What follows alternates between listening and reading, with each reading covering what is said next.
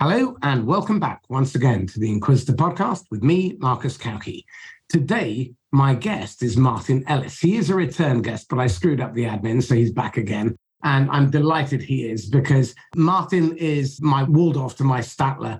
And he comes from a fantastic background. He's run teams of 5,000 across five different continents. He has built businesses. Uh, he's then become a miserable, grumpy old recruiter uh, who tells his customers and clients exactly what they need to hear, uh, whether they like to or not, which is why he's a good recruiter instead of some pandering, toady spitlickle. Uh, so, or lickspittle, it's the other way around, isn't it? So, Martin, welcome. Thank you very much. I'm very pleased to be as grumpy as I possibly can be. Wonderful. Okay, so we're going to spend some time today talking about how we as sellers get in the way of buyers and we create friction. We need to spend maybe a bit of time in reflection, looking in the mirror first, rather than pointing the finger of blame to our customers, the market, the economy, or our bosses. Um, Do you mind giving the audience a couple of minutes on your history so that you can give them both barrels later with impunity? Okay. Um, working backwards, I'm now running the executive search desk at Recruitment Southeast. Been doing that for a few years. And before that, I ran my own recruitment company. I've been a headhunter for about 17 years. Before that, I worked in business services and ran businesses uh, all over the world as an executive manager and running up to that as a salesman, as a sales manager in marketing. Before that, I worked for the Economist newspaper, uh, where I did everything but write for it, and they were very wise in not letting me do that. Although write as part of a living, but probably from what some of the stuff I learned with them. And before that, I was a toolmaker. So I've worked in a number of industries and sectors at a number of levels and have quite a pragmatic view on the world, I'd like to think, and have walked into most situations from my first management job, from my first job managing other managers, wanted to rule the world, and now I'm in a different place and hopefully can share some stuff. Okay. Way. Thank you. Okay, so let's start out with the core premise that many of the problems that sellers face in complex deals in particular are self inflicted and utterly self sabotaging. So let's start with a few moments of truth. What is what are the acts of idiocy and stupidity that we as sellers are guilty of perpetrating on our perfectly lovely customers and prospects? Where do I start? Chasing the wrong deals for the wrong motives, wanting to demonstrate, stop me because there's quite a few here, uh, wanting to demonstrate, get to the demonstrations phase of the sale and talk about you rather than the client, chasing the glory deal. Where do I start? Where, where do I stop, rather?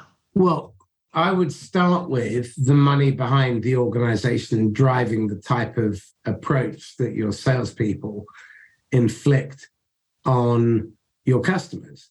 Because if the job to be done is making the valuation number, then all of leadership's compensation is geared around making the valuation number. And that means everyone in the business is geared around that job to be done, which is making the valuation number, whether it serves the customer's needs or not. So I, I would suggest you start there. So you've let you've led large commercial teams. How did you battle the idiocy of your uh, the money behind you?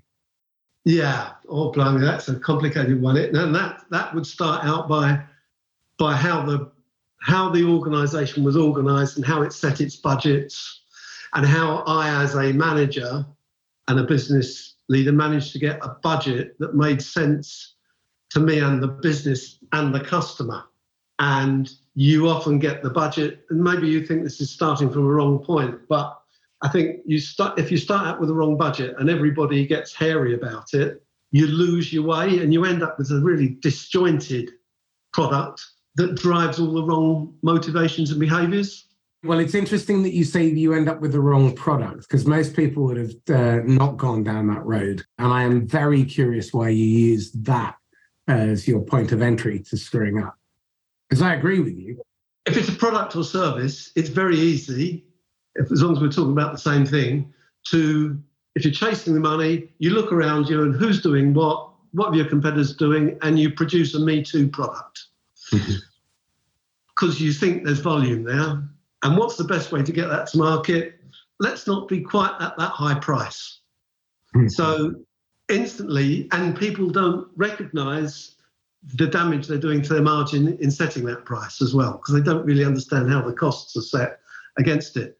So you've got this rather fractured thinking going on, and I've seen that many more times than once. And, you and organisations will spend a long time thinking about organising their three-year plan and their five-year plan, but they're never paying any attention to it when they're doing their budget. So everything becomes one year, or even three months, or even you know, for the next time you report to the shareholder. Just create some very strange behaviours. Okay, so next layer down, leadership. As leaders, I'm very fond of a wonderful quote from my pal Mark Herbert, who says, You need to be prepared to get fired every day you go to work. Now, it takes a while for people to learn that that actually matters. And that's how you become a great leader and you create more great leaders. But most don't have the spine to do it.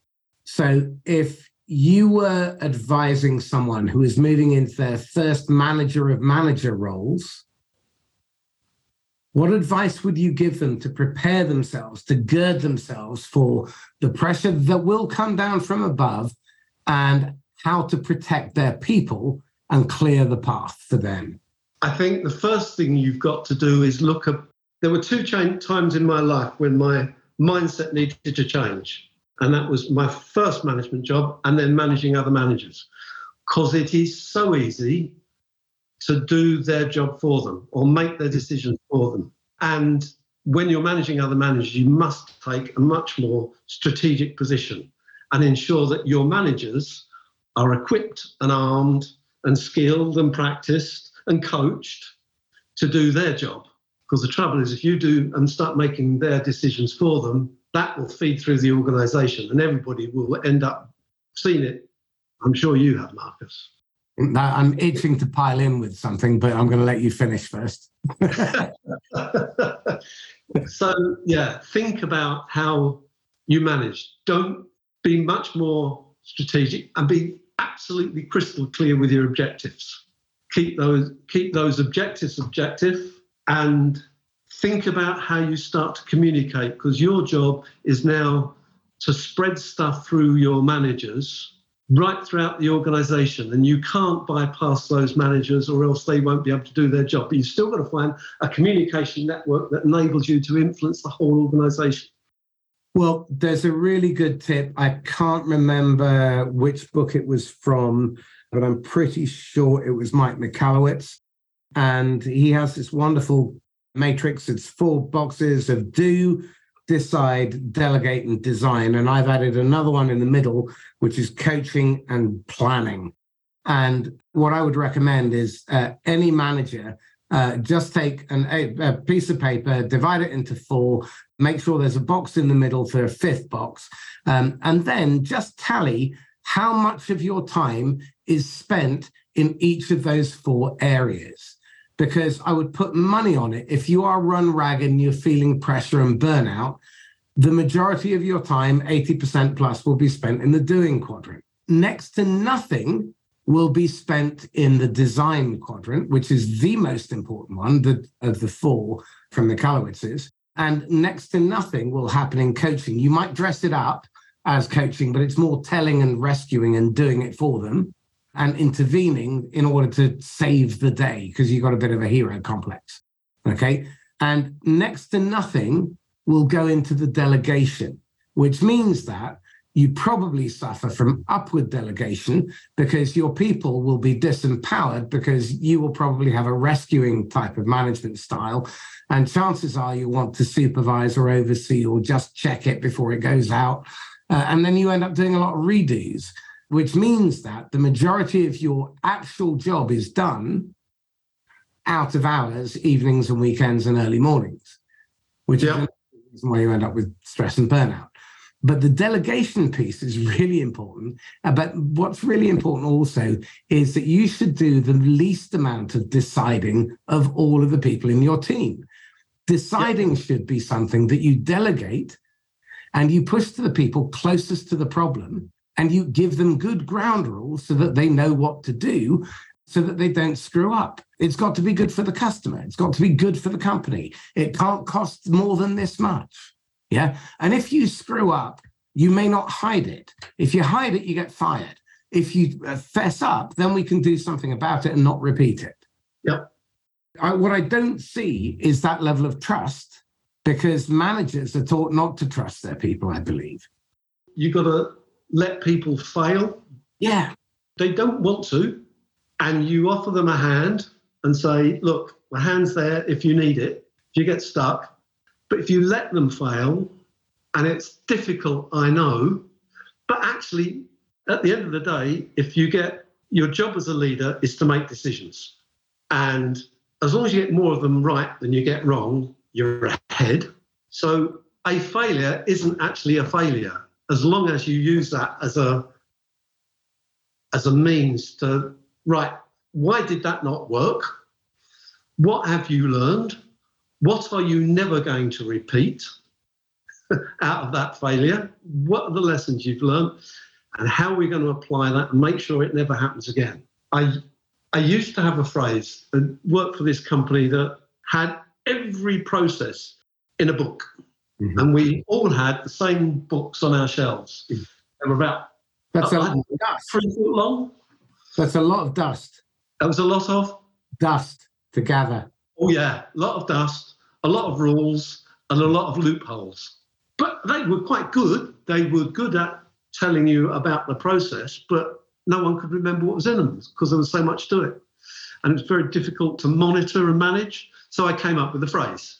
I may have shared it with you before no lies, no surprises, say please and thank you. And that helped when we were talking about failure, because failure sometimes because we didn't know. Well, why didn't know? It's your job to know. And that became quite a useful framework on how, because everyone could remember it. And if I said it enough and had it pinned on enough walls, it started to get a life.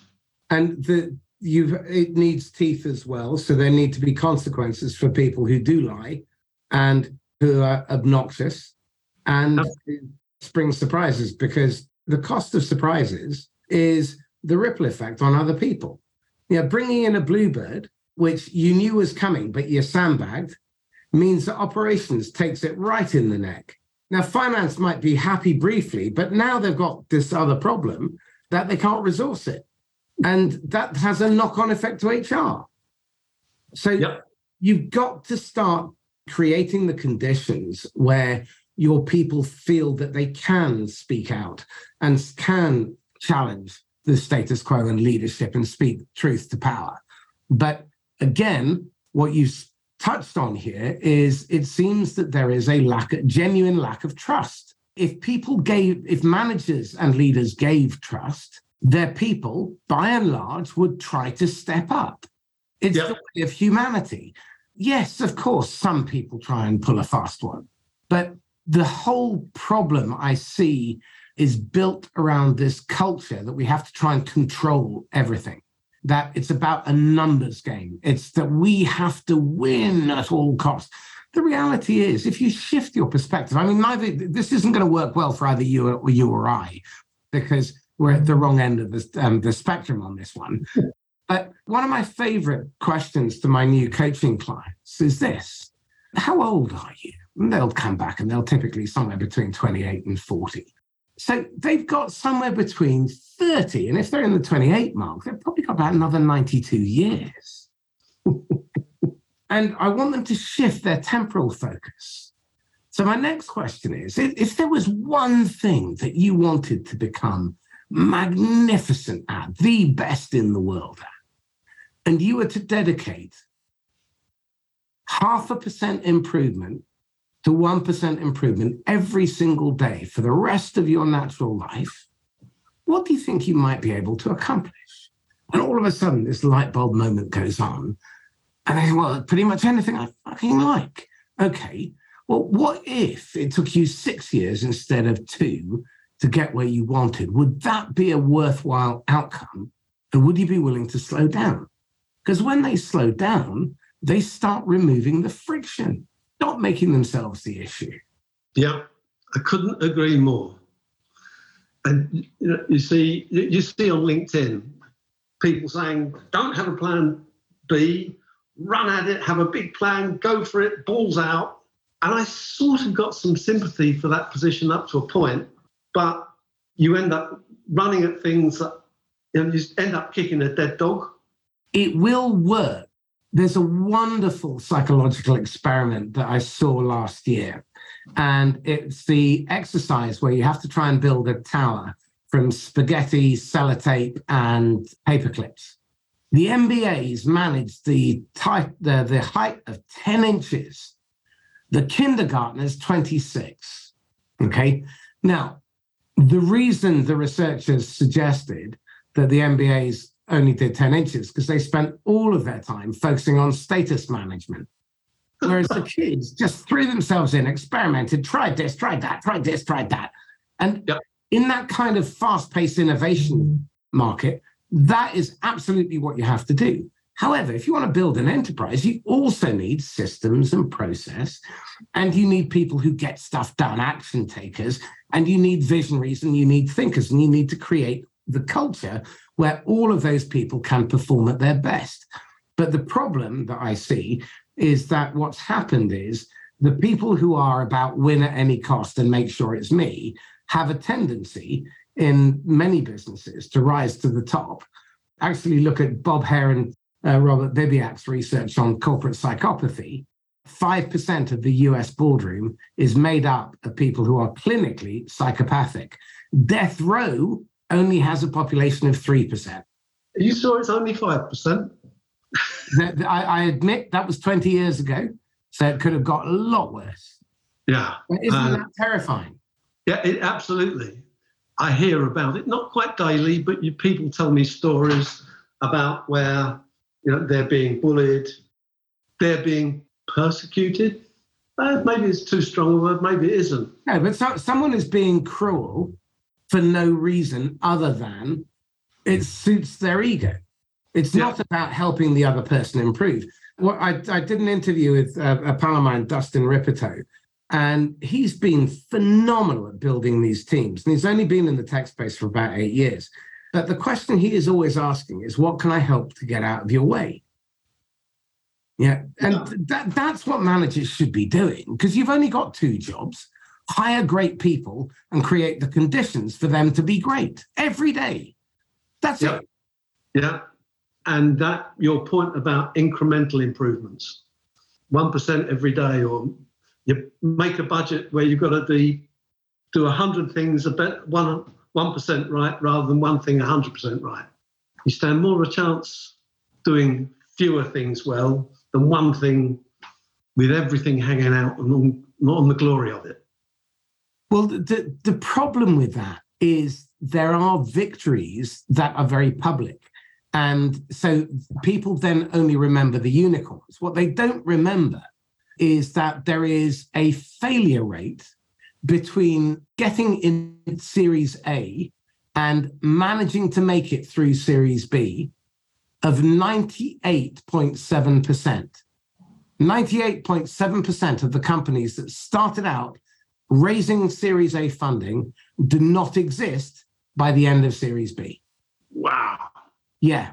10% success rate in Series A and a 13% success rate in Series B. What reason do they put down for that? I could guess. Well, in the conversations I've had with VC and private equity, business model works in their favor because they only need an 8% win rate. Three in 42 is enough, and only one of them has to be close to being big. It can be a whale or a unicorn. The others can be elephants. The rest, they can die on the vine and it doesn't affect them because the general partners make their money 2% on managing the fund, which is essentially we'll spend someone else, else's money on a bunch of uh, roulette bets, and then 20% of the carry of whatever you exit. They have a vested interest in keeping the status quo. if I was an investor, I would be might, mightily pissed off. Absolutely. Because I, I see so many organizations, they get to a great point and they grow rapidly and then they don't change. And the ownership, the ownership, and they get to a pro- point where they can cover their problems, but they've got to actually reorganize and remorph morph themselves into a into a bigger organization and create new opportunities for everyone to be as successful as they can be, but they can't let go of the past. And it, is that what happens? Well, that's part of it. Nokia came up with the smartphone, and middle management was going crazy over it. And senior management said, well, we've got this brick, then we're perfectly happy. Um, and nothing changed. You look at Blockbuster. Netflix comes along, Netflix pivots constantly, just eats their market share. Uh, you look at what's happening now uh, with the advent of AI. Our profession, sell, salespeople, those who respond quickly have an opportunity to steal the lunch of everybody else, and no one will even notice until it's too late. The stuff I'm now capable of doing in half an hour has taken me two years to pull together. Now, yeah. I've got that knowledge. So, with that expertise, I can bring this stuff together and I can produce something quite spectacular. You know, I, am shocked at the, uh, what I'm producing now, but I'm evolving. Now, many people don't. So, let's turn this back on you because it's meant to be me interviewing you. Uh, let, us look at being um, a seller in this kind of market. It's a tough market. Budgets are being cut, and they're probably being cut in ways that are arbitrary, that no real thought has gone into it. We've got to save 30%, go and find the savings from somewhere. So yep. the first thing you do is you cut you know, the things that generate income, like recruitment, marketing, sales, customer success. And mm-hmm. instead, you plow more money into systems to try and get rid of people. Now, I absolutely get all of that. But as a seller, you have to sell into it. Yep. How do you get your head in the right place, first of all? How do you prepare for what's coming? For me, and I'm operating in that market now, it's about going into each process, each prospect with an open mind and trying to understand because all of that background that you just described, they're carrying. Mm-hmm. And it's causing them more stress. So, how can I help them? And I'm finding I'm actually, my sales rate is probably as good as it's ever been. People will talk about their budgets, and often when I start a conversation, they might talk about their budgets. I'll be honest, I ignore that because that's just a hurdle.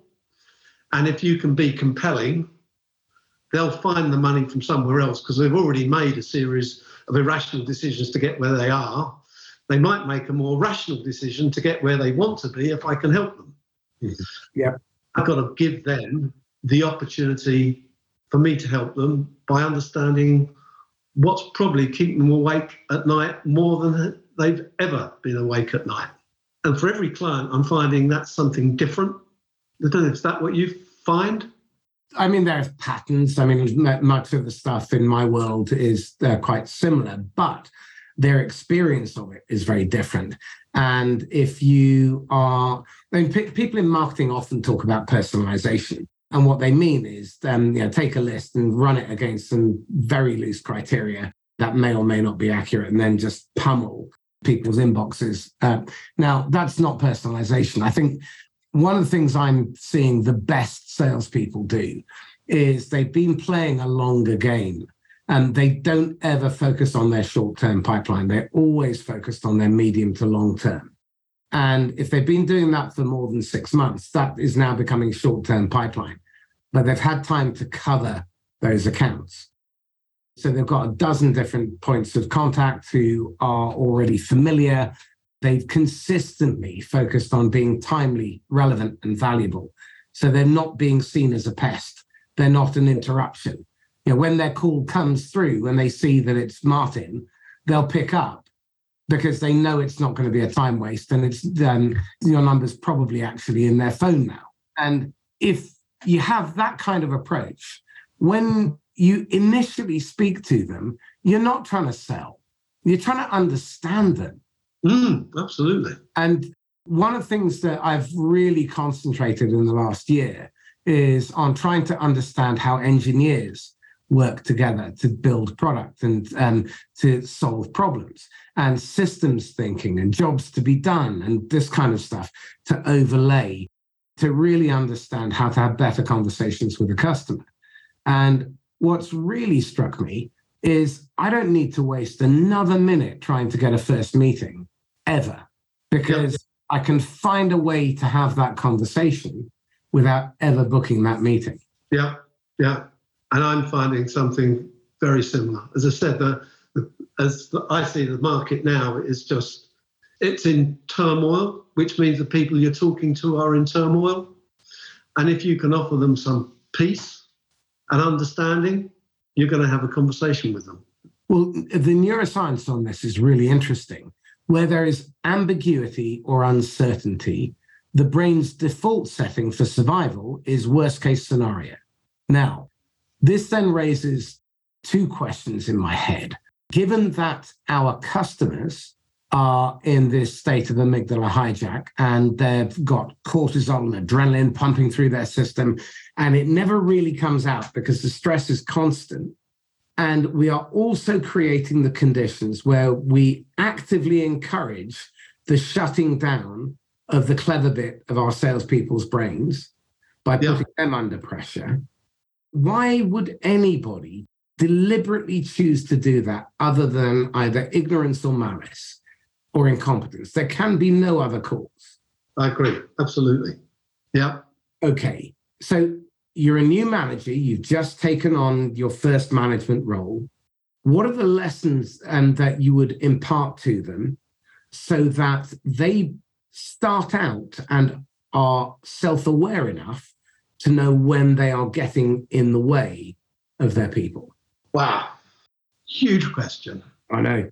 First thing on this show for nothing. First thing I'd say, I've been doing this for years and years. Sit them down and say, if it's their first job and I'm their boss or their coach, just ask them what they think their job is about because they'll mm-hmm. have confused thinking about what being a manager is. And almost without exception, they'll say within the first minute, I want to be fair to everyone. And my comment is don't you ever try and be fair because you'll make a series of subjective decisions based in the moment. And you shouldn't seek to be unfair either, but you should seek to be consistent. Consistent and unbiased. Yeah, absolutely. And it might that takes a bit of getting used to that that thought process. But if you're fair, you think you're being fair, and the people person sitting opposite you thinks you're being fair, but everyone else who isn't aware of the conversation, the detail, will think you're being unfair and inconsistent because you're you're t- making decisions in singular context. I got this from my pal Antonio Garrido, who wrote a fabulously useful book called My Daily Leadership. And it's all about how leaders should keep a journal. But what's really interesting is his chairman, when he got his first MD role, called him in and said, um, "Yeah, quick chat." And uh, he's got this little handwritten note on his desk saying, you know, "Come up for a quick chat when you're ready." So he goes up, and they do sort of the small talk, and then he slides across a piece of paper with his very expensive fountain pen and says, "Antonio, what I really want you to do is to write down all the qualities of a great MD." So, okay, so he wrote you know, a dozen of them down and slid it back. Um, so, hmm, you can do better and slid it back again. So he added a few more, thinking a bit deeper, gave it back, mm, slid the paper back to him, a few more. Okay, now that's your job description. um, I want you to carry that with you every day you're at work because yep. at some point I am going to ask you to take it out and ask you what you've worked on. Now, I've added another piece to this, which is the flip side of that page is what does a really terrible manager do? Okay, this yeah. is not anti job description. If you do any of these things, you need to address them immediately and ask for help. And yeah. when things go wrong with the team, you have all of them bring out the pieces of paper and ask them what they are not doing on there. Yeah, that's very powerful. Isn't it? Very peachy. Because I, you, you, you remind me that I've learned as much from my bad bosses as I have from my good. Yeah. And I've got I, I, I've got two managers who will remain forever nameless. They're in my head, who were my worst bosses. And if I'm ever stuck, I'll think. What would they not do? well, yeah, what would they do? And I'll do the polar opposite. and it tends to work. well, again, you know, coming back to your point earlier, I think we need to let people fail, but we don't let the business fail. No, absolutely. And we need to give people the psychological safety. And again, this is another really important quality of managers that they create psychologically safe conditions so people can take risks, can challenge them, can share their opinion and feel like their voice matters. And if anyone wants to look at some good research and some really good pointers, Project Oxygen that Google ran is a very, very interesting and instructive piece. And what they found was that the best managers had a steady flow of inbound referrals from people from their team recommending people they cared about to join the team. That's that was very... the number one quality um, yeah. that determined whether managers were particularly successful. Yeah, that's very powerful. And re- returning to your original question about new sales people with new yeah. teams, I'm not a fan of being reasonable, but I'm not a fan of being unreasonable either. And I know that sounds like a, an odd thing, but I've seen sales managers come in and they, and if they've not been taught, they've not been shown the way, they want to be successful. And so we'll have big, hairy targets. We've spoken about this before. And the big, hairy target comes along. You can see everybody who's being given these targets. Oh, shit, I didn't make it last month. Mm-hmm. It's going to be even more difficult now. So their motivation takes a, a small dump. And the end of that month, they've missed their new hairy target by a little bit more. And slowly the target and what they're doing part. And there isn't an exact science to this but you've got to try and get people feeling successful and suck them up rather than push them down. And that's that's quite a tricky thing to learn how to do.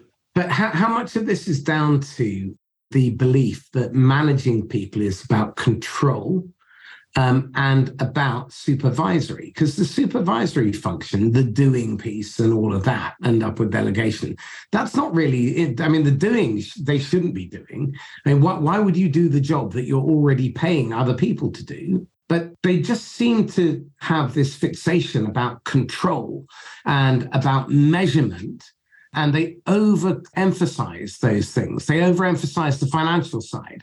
They overemphasize the easy data to measure, not the data that matters.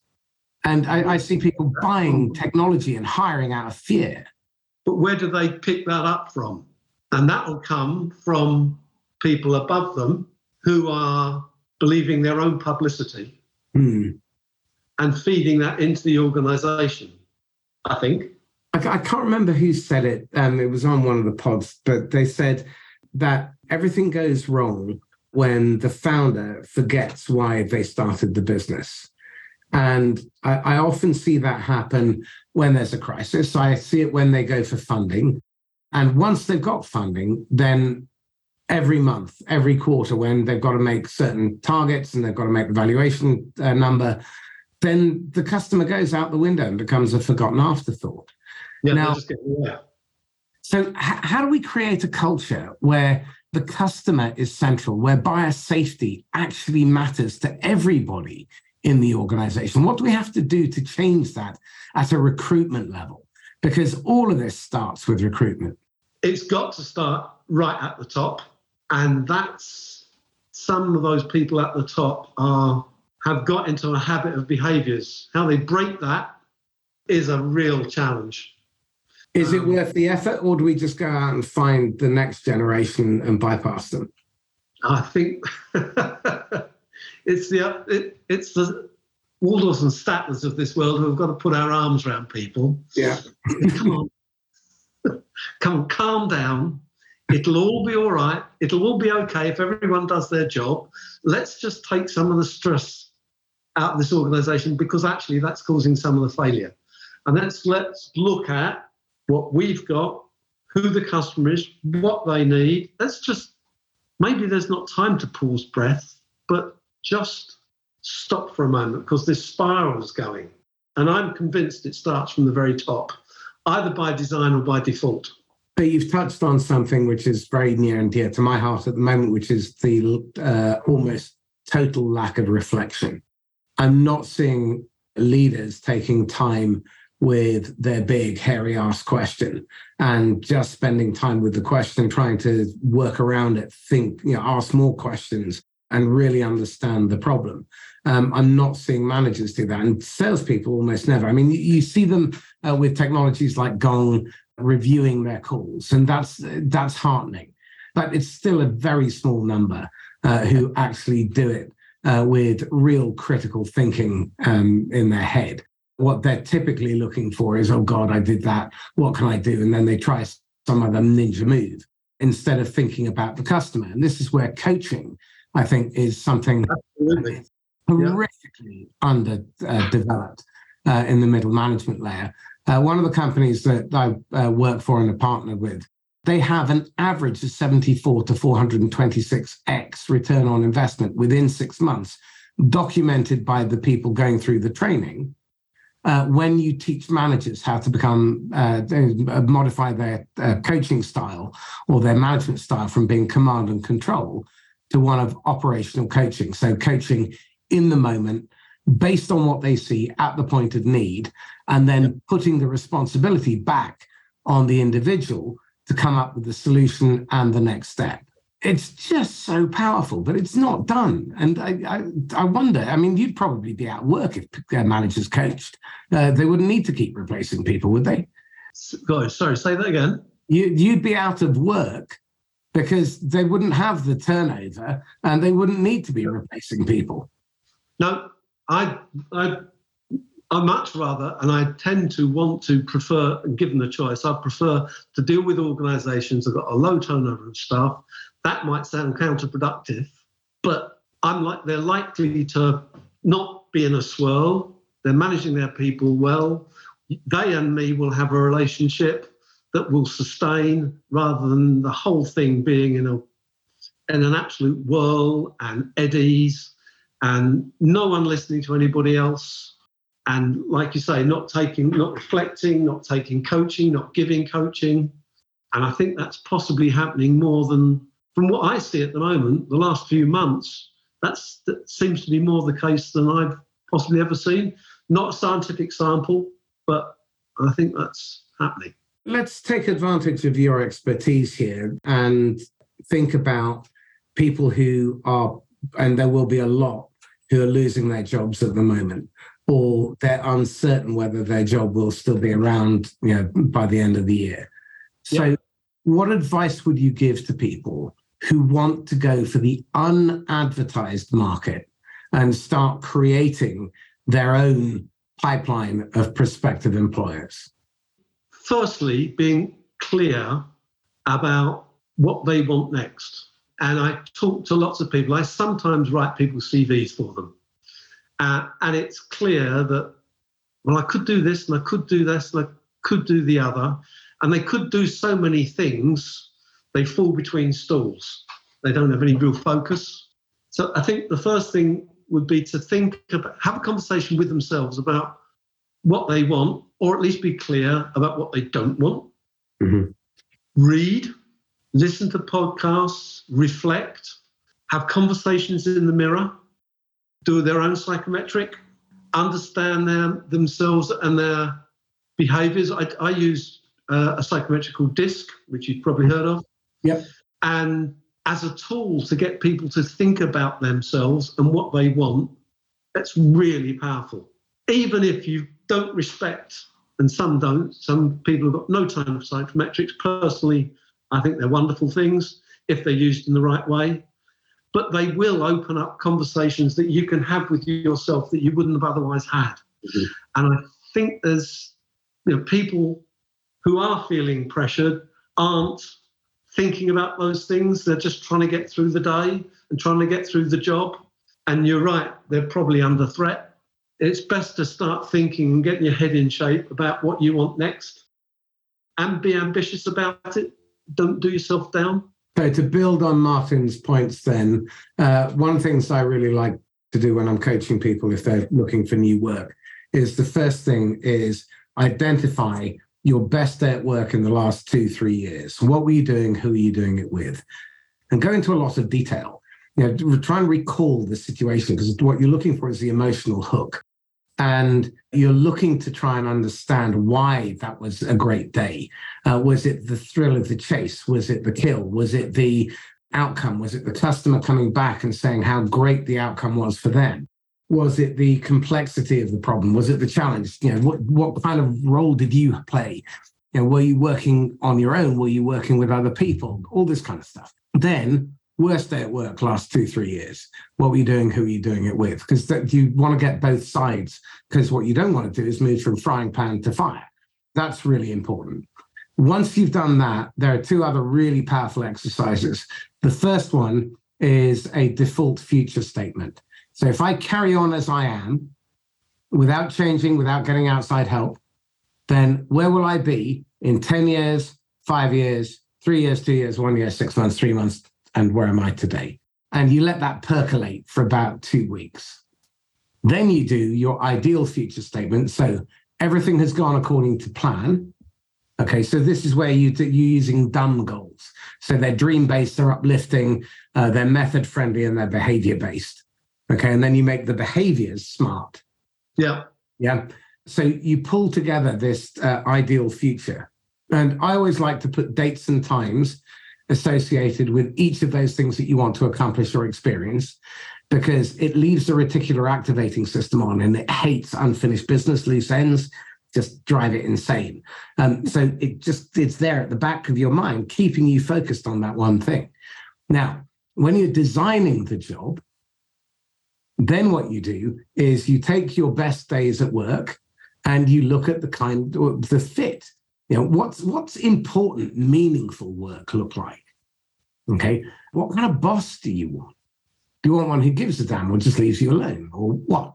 Okay, and yeah, how do you want to grow and develop? And if you start to plan this, then what I like to do is start to market those people. Um, and uh, there's, you know, is there a Martin Ellis shaped problem that needs a Martin Ellis shaped solution? And then people become the solution to business problems.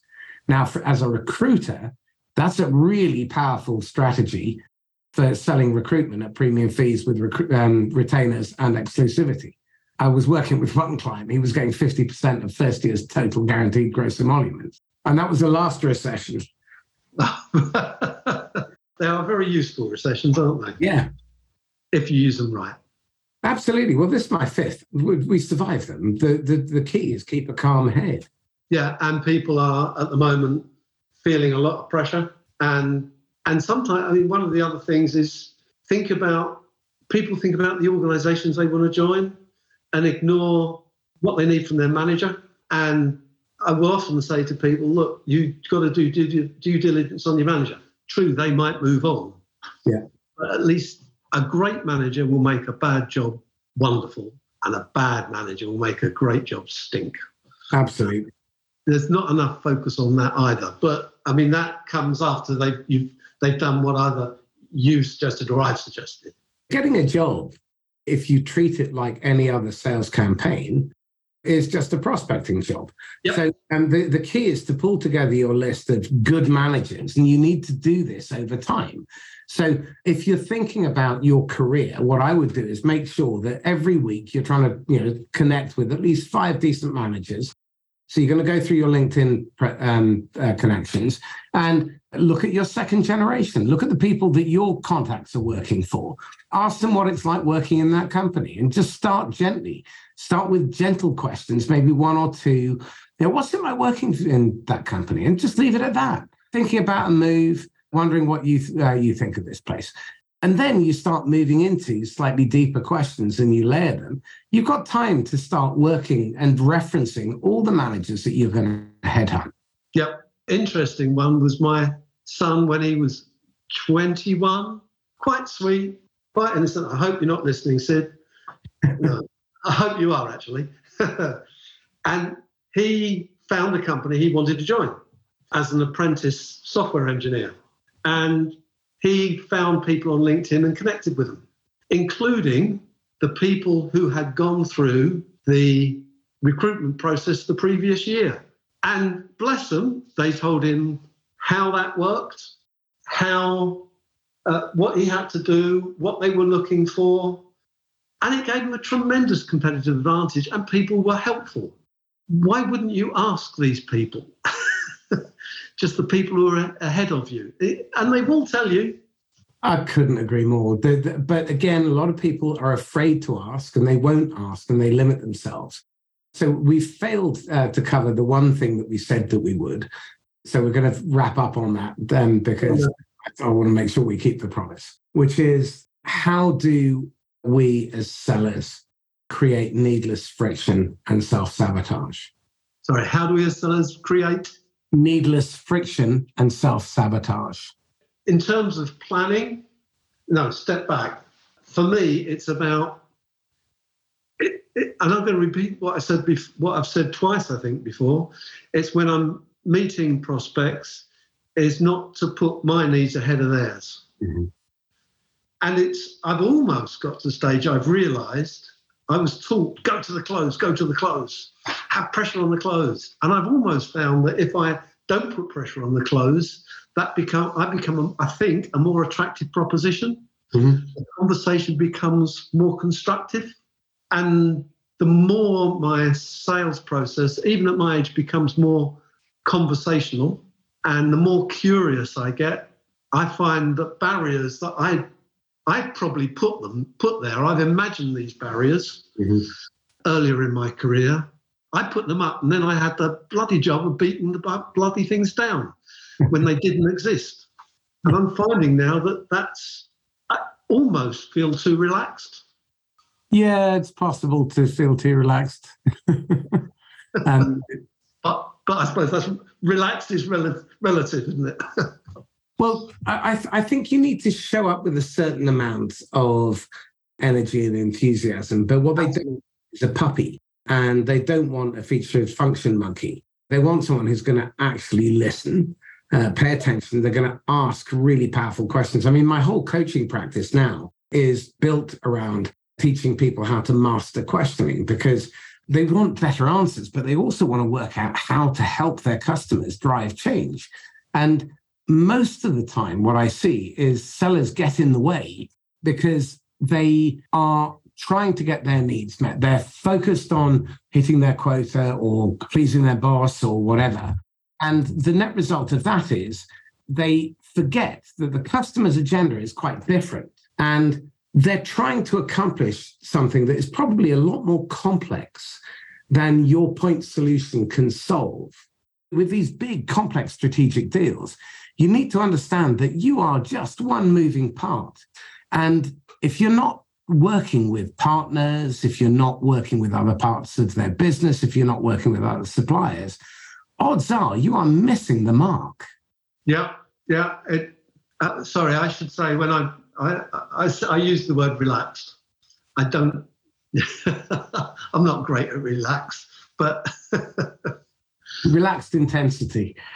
yeah, that'll do. I'll use that. Yeah. If we're going to be our customer's ally instead of their adversary or instead of their accomplice, just reinforcing bad behaviors and not being their ally, what needs to change uh, in terms of our beliefs, uh, our internal self talk, what we're willing to do and not do? The customer is the most important thing but at the same time, we're not subservient to them. We challenge them. We're an equal partner. Yeah. They can challenge us. We can have difficult conversations that don't get personal because it's quite easy to be subservient. You almost feel like you're the service. And actually not you're not being the partner makes a big difference. And you've got to have a confidence to do that. But you've got to but uh, if you're conscious about it or with it, then you stand a chance. That thing about the customer and where they sit and not being subservient, I think is really helpful. And that doesn't mean you just challenge them for the sake of it. You just ask bloody good questions. I think it comes down to planning and preparation. You know, I, I fundamentally believe that buyers deserve salespeople who are the best prepared, the most well rehearsed, and the most provocative. And I think every company should have those kind of salespeople. Our profession is in grave danger of being made irrelevant because people don't act with integrity. We often take things personally. We make bucket loads of assumptions and we're not trying to do our best.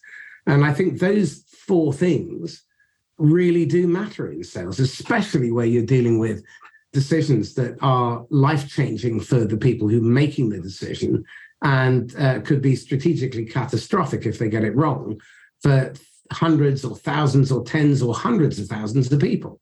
You have a responsibility to sell ethically and well. I absolutely couldn't. Dis- I don't disagree with that at all. Fully support that. And I didn't mention research, and I should have done. So it's not just having a look on their website.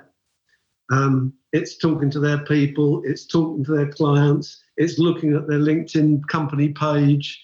It's looking at their Twitter feed. It's finding out what's going on in the here and now, because um, that will inform some of your questions. And playing the long game as well. So again, you, you with these large accounts, the average number of people that a salesperson selling to over a thousand people, this was an SRC 2018 study, um, in over a thousand people was 1.65 decision makers. And back then, there were six to eight decision makers in those buying committees. Today, I've seen research of between 18 and six, uh, sorry, eight and 16 people in buying committees. Now, you have the evaluation committee, and then you have the decision making committee. And very often, you're only talking to the evaluators, you don't have any access to the decision makers. And that's where you have to really get smart. And that's, you've just opened the door on something huge there. and on that note, we shall finish. You're probably right, because it, uh, it, it's just about where you find yourself selling, and I will actively avoid selling to groups where the decision maker isn't there. When there are people put in the way, like professional buyers, who don't have to live with the decision apart from what money they saved, perhaps, or how they've ground the price down. Uh, and I know many of my competitors will willingly go to them and talk about price more than I will. So there is a big discussion to be had about who you deal with, whether you what the profit is in a tender, what you let your competitors have to clog up their business. That's one for perhaps another day. Well, it's a huge, huge topic. So I'd like to have that conversation with you because I think we could have a lot of fun. But the point being here that when organizations are considering making a really big investment in a strategic system or uh, a really key person, there are many moving parts, and we as sellers have to be aware of that. And if through laziness or ignorance or just being too rushed, we haven't done our research, we do them a massive disservice. Now, if you think about this, a CFO of a $100 million business is about 54, 58,000 a day. Uh, or is that an hour? I think that's their hourly rate. You better turn up and be useful to them um, because yeah. you have no right not to. And if you don't, you're going to end up in Siberia if you end up anywhere in the organization at all. And yeah. so all that effort that you've spent sweating blood to try and get access to impossible decision makers, you blow because of lack of preparation, lack of rehearsal. So, a couple of tips. First thing, um, look at your prospect list and then run the square root against the number.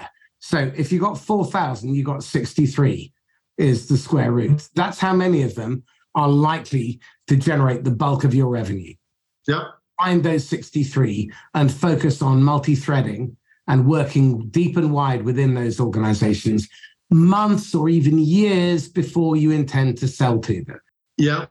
And one other thing I'd add is that lots of organizations set up barriers that get in the salesperson's way. And actually, if you can get through to the decision maker, you can often bypass those. And the decision makers is a decision maker and say, well, it might they, these might be the rules around here, but I like this person. I want to speak to them. You lot sod off. That's happened a lot. And that does happen a lot. And you can take advantage of that. However, I am going to caveat it. As a result of people buying in that way, I have seen some really terrible purchase decisions that the employees in the company then had to live with. And then there was a knock on effect with customers. So, two things I'm going to push back on on what Martin said. The first thing is that procurement should be, if you've identified strategic procurement, make them your ally. They are only about 10% of procurement. 90% are tactical, and they're going to try and shaft you on price. Okay, we get that. However, if you can get high up enough in the procurement organization and you understand their involvement with finance, especially now, they are finance's right hand. They're going through every contract with a fine tooth comb and they're looking at the ones that they can cull and they're looking at where they can get margin. If you've been smart, and bear in mind, think about this for the next recession, which will probably be around 12 to 15 years.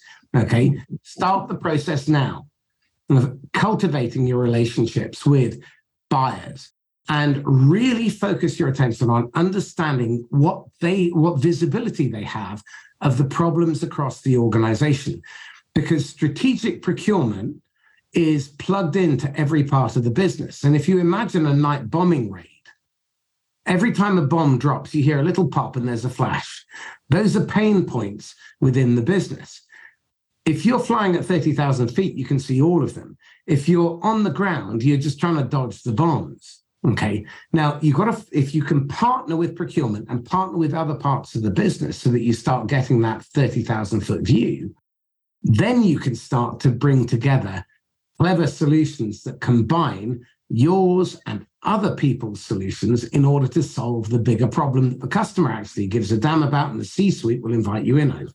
And that isn't being done anywhere near enough. You are right. And it's fertile territory for a longer conversation than that. With that happy note, how can people get hold of you, Martin? I'm always on LinkedIn.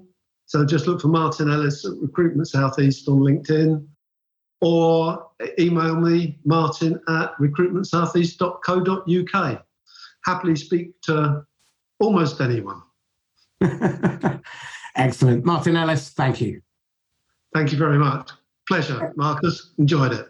My pleasure. So this is Marcus Cauchi signing off once again from the Inquisitor podcast. If you found this useful and insightful, then please like, comment, share, tag someone, subscribe, and please leave a testimonial or um, a review uh, for the pod. If you're looking for a coach who will help you become the best prepared, the most well practiced, and the most provocative questioner that your buyers will ever meet, then maybe you want to have a quick chat with me. There's a link in the show notes, and there'll also be a link on the post. In the meantime, stay safe and happy selling. Bye bye.